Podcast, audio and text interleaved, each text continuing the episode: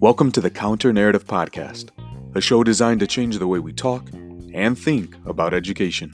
By sharing stories of successes and triumphs, we aim to challenge the dominant narrative that often negatively portrays our disenfranchised populations. I'm your host, Charles Williams, an educator for 15 years, a current school principal in Chicago, and an educational consultant. Let's get started.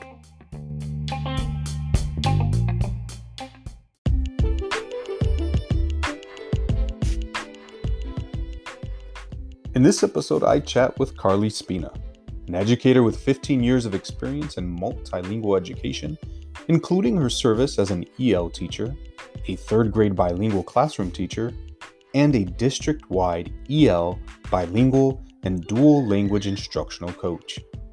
She is currently serving eight schools in a linguistically rich community of over 60 languages and over 800 active EL students.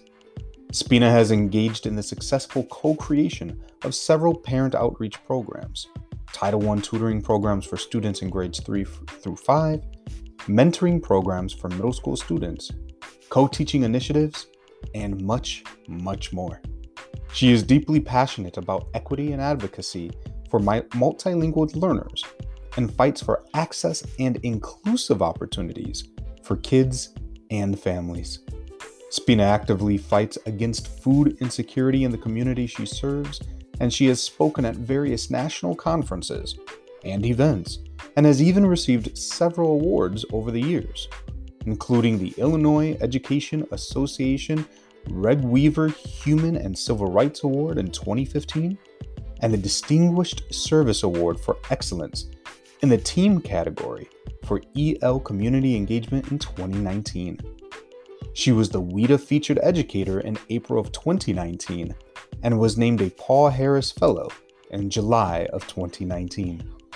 Spina is an active member of the EL bilingual community on social media and enjoys networking and growing with teachers and leaders across the country. She is currently working on her first book with EduMatch Publishing. During our chat, we talked about the need for us to change the systems in which we operate. She shared her experiences working with parents of linguistically diverse students and the importance of amplifying their voices, not speaking on their behalf. Spina also examined the varied definitions of parental involvement as they shift due to cultural differences. Maybe, just maybe, this is a reflection of perspective and not necessarily attitude. We also discussed methods of engaging the community, moving beyond simply checking off tasks, and instead embedding them into our everyday practices. She encourages educators to embrace their statuses as change agents and recognize that there are no small wins. In fact, incremental gains lead to monumental success. I hope that you enjoy this episode as much as I enjoyed recording it.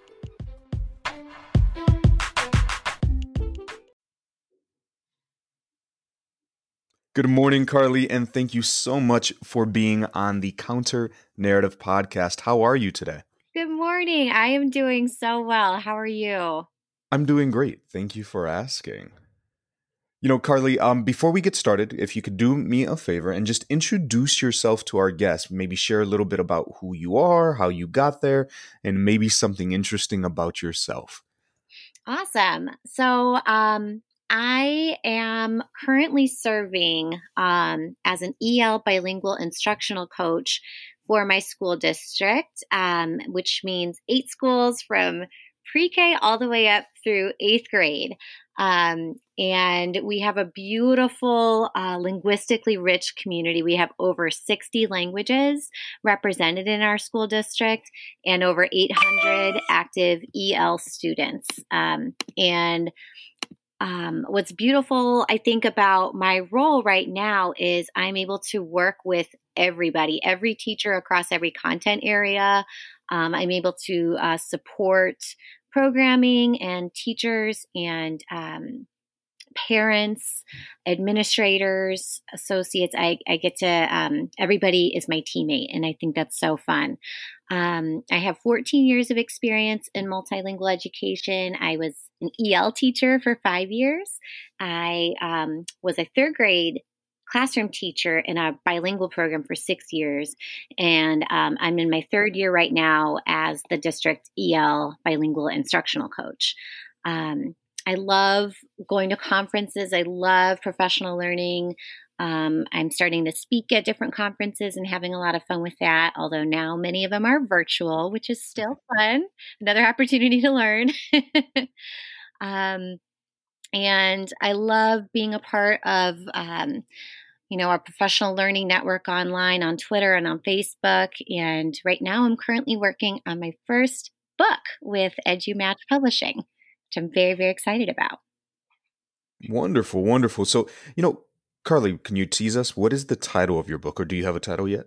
I have a working title right now. So it is um, tentatively titled Beyond Visuals Innovative Supports for Multilingual Learners. And um, we're going to talk about all the ways to kind of move beyond that. Uh, that staple of like just add visuals and really you know kind of dive into different things that we can be doing that uh, is really going to make an impact for supporting our multilingual students wonderful wonderful and you know Carly, my my wife is a bilingual uh, teacher, an EL teacher, and in fact, that is how we met, working with the same population. So, can you share with us, because this is something that I am passionate about, can you share a little bit about how you got into this work and you know what you yeah. find fascinating with it? Yeah, so um, I grew up in Lincoln Square in Chicago, and what's interesting about Chicago, and I know you're a Chicago guy. Mm-hmm what's interesting about Chicago is we have all these different neighborhoods that are um, the way Chicago kind of developed and formed was, you know, we had all these different pockets of like linguistic um, and cultural. Um, you know communities so there's there's a greek neighborhood there's um, a mexican community there is a swedish american community like all of these different pockets and so growing up in lincoln square was interesting because it historically was a German American community. Um, and then it, when I was uh, there in like the 80s and 90s, um, we really did have a pretty diverse uh, community, a, a neighborhood. Um, and so we had different languages on the block and different cultures on the block and if you everyone was outside everyone was playing you know their own music and cooking their own meals and you just you'd walk down the street and you know smell the beautiful smells and you dance to everyone's different music and um, and it was really cool. And my mom was a youth pastor for a bit of time uh, when I was a kid. And you know she she was really um, she was really passionate about making sure that we understood and we always considered uh, perspectives that didn't match our own. And so while a lot of kids at school were, you know, reading Goosebumps books for their book reports, my mom was kind of pushing us in a different direction. She's like, "Nope, you're gonna, you know, you're gonna read Amos Fortune Free Man, or you're gonna read uh, the poetry of Phillis Wheatley, or you're gonna read about um, Dolores Huerta." Um, and so that was always just kind of what we did as kids.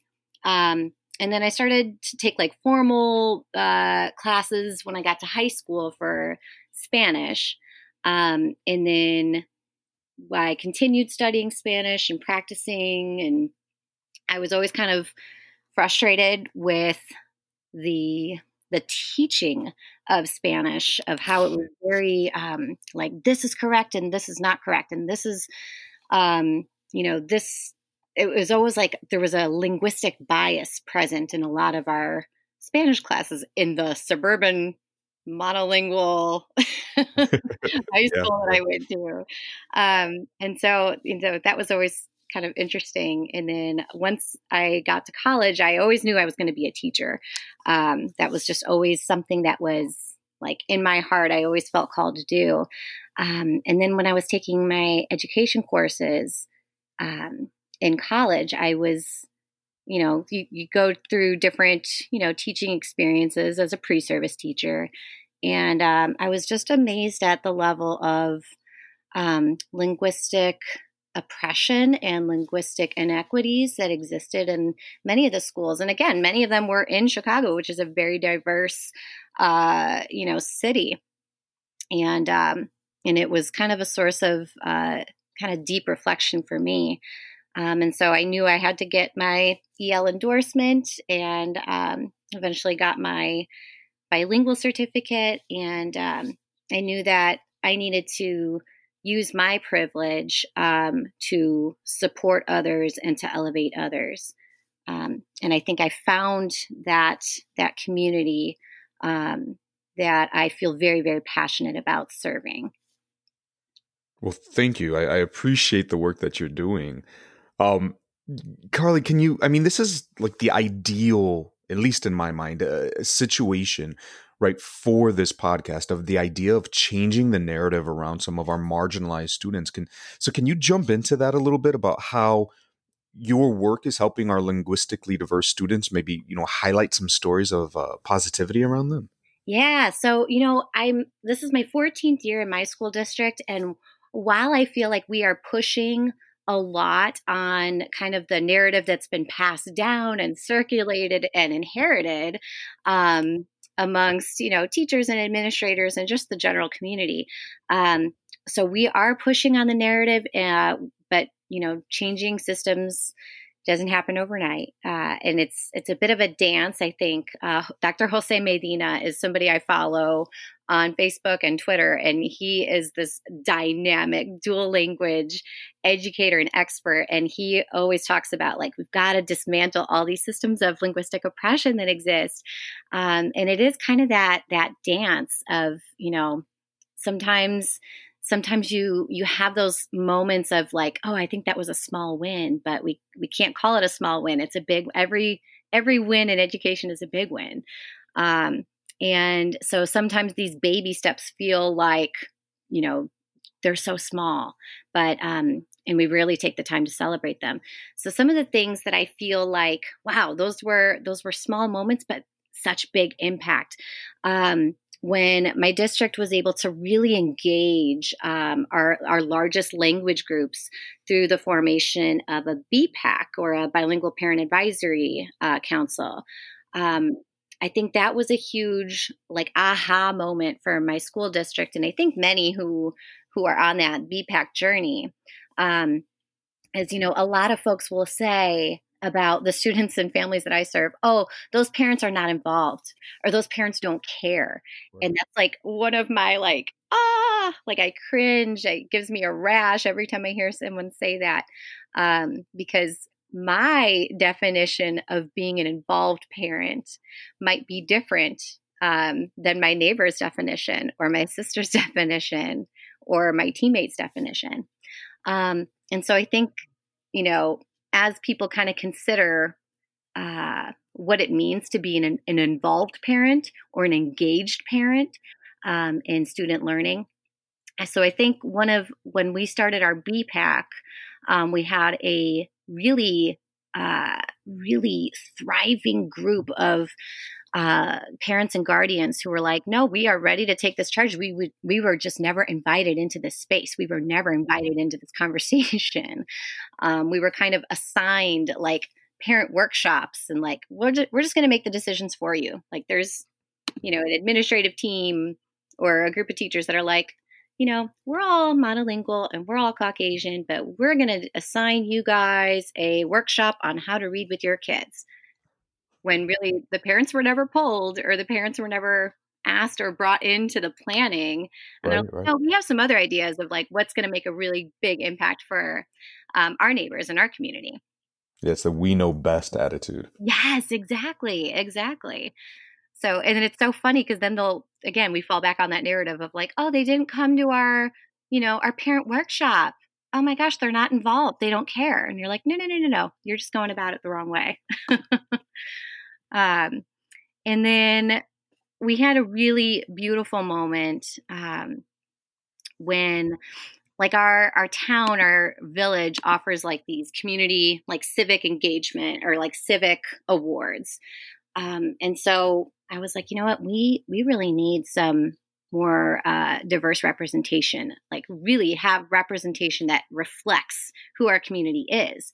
Um, and so I nominated our BPAC president, and she ended up receiving like a special committee award. Um, and she spoke to the entire community in an acceptance speech. And it was the first time that anyone other than a Caucasian English speaker had won that type of award in our community.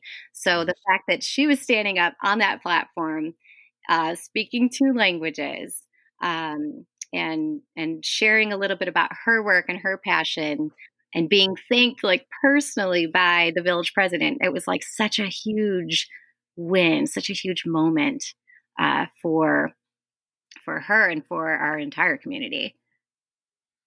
You know, Carla, I, I think you touched on something important there when you talked about, you know, the the decisions being made for groups of individuals, and then you know when those groups say well i don't want that or I, I don't need that or maybe it's i don't know how to interact with this thing that you're trying to do right? I, we have our own way you know and when there's that failure then to connect there's an immediate assumption about you know the value that those groups of individuals have on education. Um, and so I, I think that's important. You know what you just said was that stop trying to make those decisions for these groups and instead of talking at them right? Talk with them. Right right. And and not only like you know a lot of us are talking about this idea of like you know using our voice to like you know to lead this or to change this or to to counter this but instead of like you know i'm not going to speak for anybody. I want to right. amplify their voice. Mm. i want to hear it from them and i want them leading the charge and i want to give them the platform to do so so, Carly, uh, you know, I'm just curious. You know, we we talk a lot on these shows about the, the obstacles that we face in doing this work. What do you think are maybe some of the the reasons or the rationalities behind you know this, these mindsets that so often paint you know our, our linguistically diverse families in, in this negative light? You know, I think a part of it is is just what we've been talking about is is you know who is at the table making decisions or um, you know setting guidelines or, or developing things. And then um, the lack of like you know people always say oh you know i create a, a welcoming classroom environment or my school is very welcoming. But you know, if you look at that and you, you, really push on it and say, okay, but what are you doing? You're saying you're, you know, oh, we have an open door policy, but how are you actively engaging those communities? And how, you know, if you're just kind of putting it as like a, as a poster on the wall of like we're inclusive yay or you know a lot of folks will say like we have a diversity night in may so we we can check the box we have done diversity for this right. Cinco de Mayo, the taco. Yes, exactly, exactly. So instead of like actively engaging and like elevating the status of other languages aside from English and having that just be a daily practice, an embedded practice. Um, you know, one one thing that I talk about when I talk with teachers is a lot of teachers are like, you know, I would love to invite more um, more language usage other than English, but I'm monolingual and I'm uncomfortable with not knowing. I don't speak Mongolian, I don't speak Russian, I don't have those skills. And you know, it's it's good to remind teachers you don't have to be bilingual or multilingual to welcome languages into your classroom. Like and and having it having it present on the walls of your school and the walls of your cafeteria and the walls of your classroom or um, creating you know multilingual word walls. That doesn't have to be this big scary space uh, for us. And you know, and if it is so uncomfortable, maybe we need to sit in that for a little bit. We need to sit in that uncomfortable space, and that's okay. you know, I, I'm curious. You know, I think depending on where you're at, you know, when I know I speak to people and they they hear, you know, bilingual students, they immediately say, "Oh, Spanish." Um, you know, but like you just said, you know, you, you referenced Russian, you referenced, you know, Mongolian. In fact, you said in your area, um, the schools that you serve, you have over 60 languages. And it's and it's a beautiful thing. And then and it's, it's interesting too to think about. We we did this one activity, and this is a, a great one for anyone listening.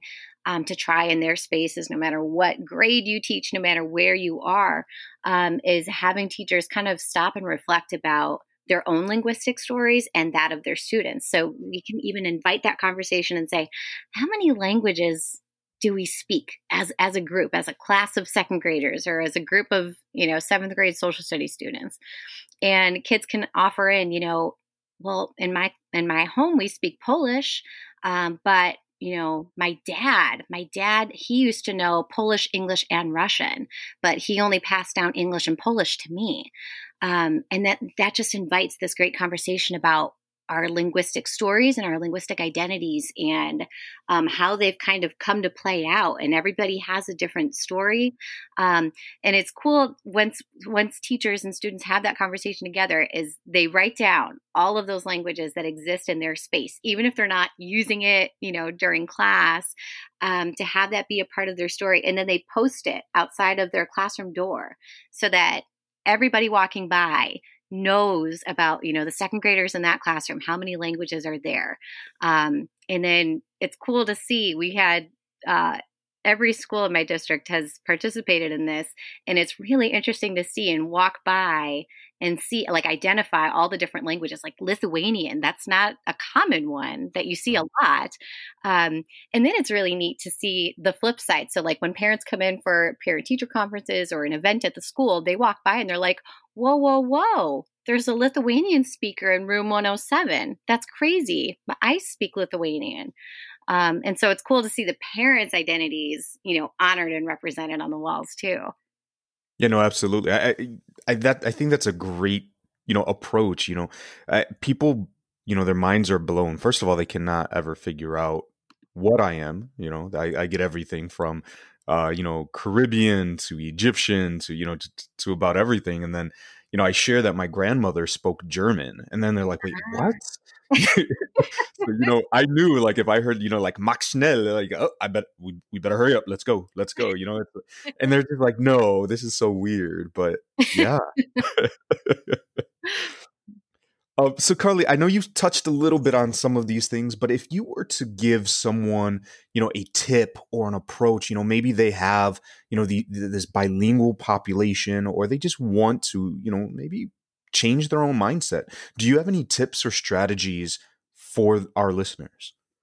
So I think number one is owning your status as a change agent, um, and I think that's that's kind of a hard space to step into because it pushes us outside of our comfort zones. But no matter what your role is in a school or in a district or in a system, everybody has that that role and that opportunity to lead for change. Um, and so, no matter what your role is, um, you have that power and that ability and that platform, and you can lead and you can push and flip lenses. Um, and then also just remembering that there is no small win in education. We work with children, we work with human beings. So every win is a big win. Um, my friend Dorina uh, from the hashtag Believe Cafe, she always says, incremental is monumental. So hmm. you know, take take time to celebrate those those wins that other people might say, "Oh, that's a small win." No, you you got to remember that's a big win. Um, and then just always, um, you know, don't don't speak for others. You know, find their stories and amplify their voices. Um, and and it's it's uh, it's good for us to step outside of our comfort zones.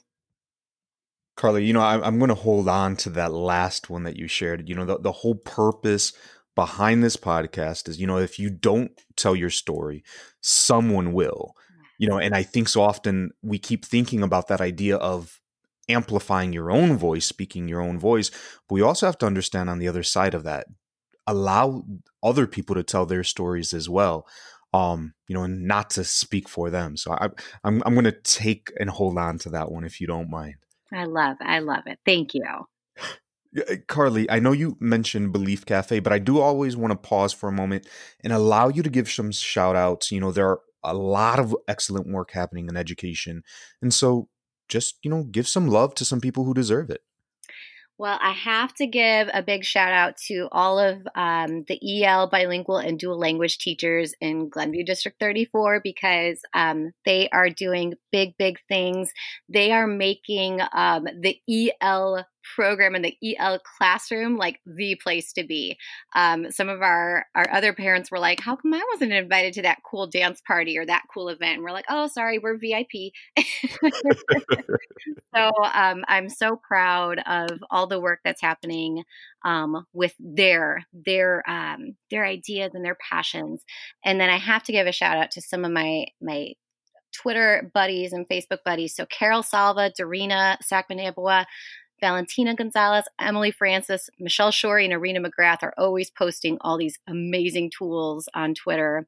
Jody Nolf, uh, Pamela Broussard, and Dr. Jose Medina. He is like this force that just keeps me going. Um, and I'm just, I'm so proud to be a part of this community that is really passionate about flipping lenses and opening doors and, um, you know, asking the hard questions and really focused on creating equitable spaces for our kids and families.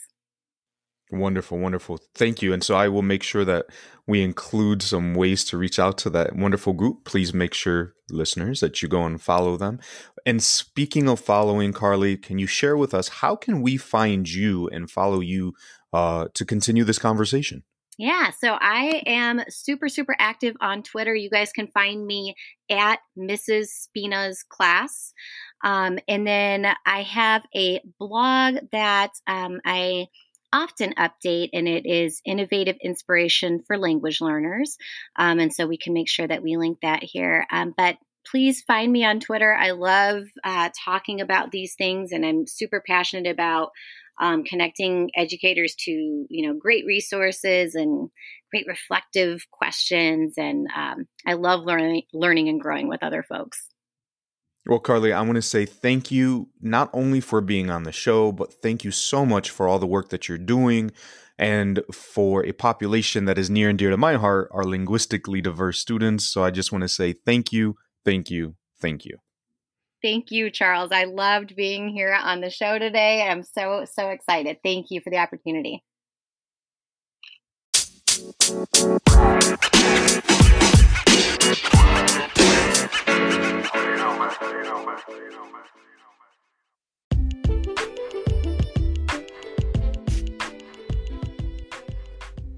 I want to thank you for listening to the Counter Narrative Podcast. If you like what you're hearing, please be sure to like and subscribe on your favorite podcast platform. You can also follow the show on Twitter at the CN Podcast and the host at underscore CW Consulting. Take care.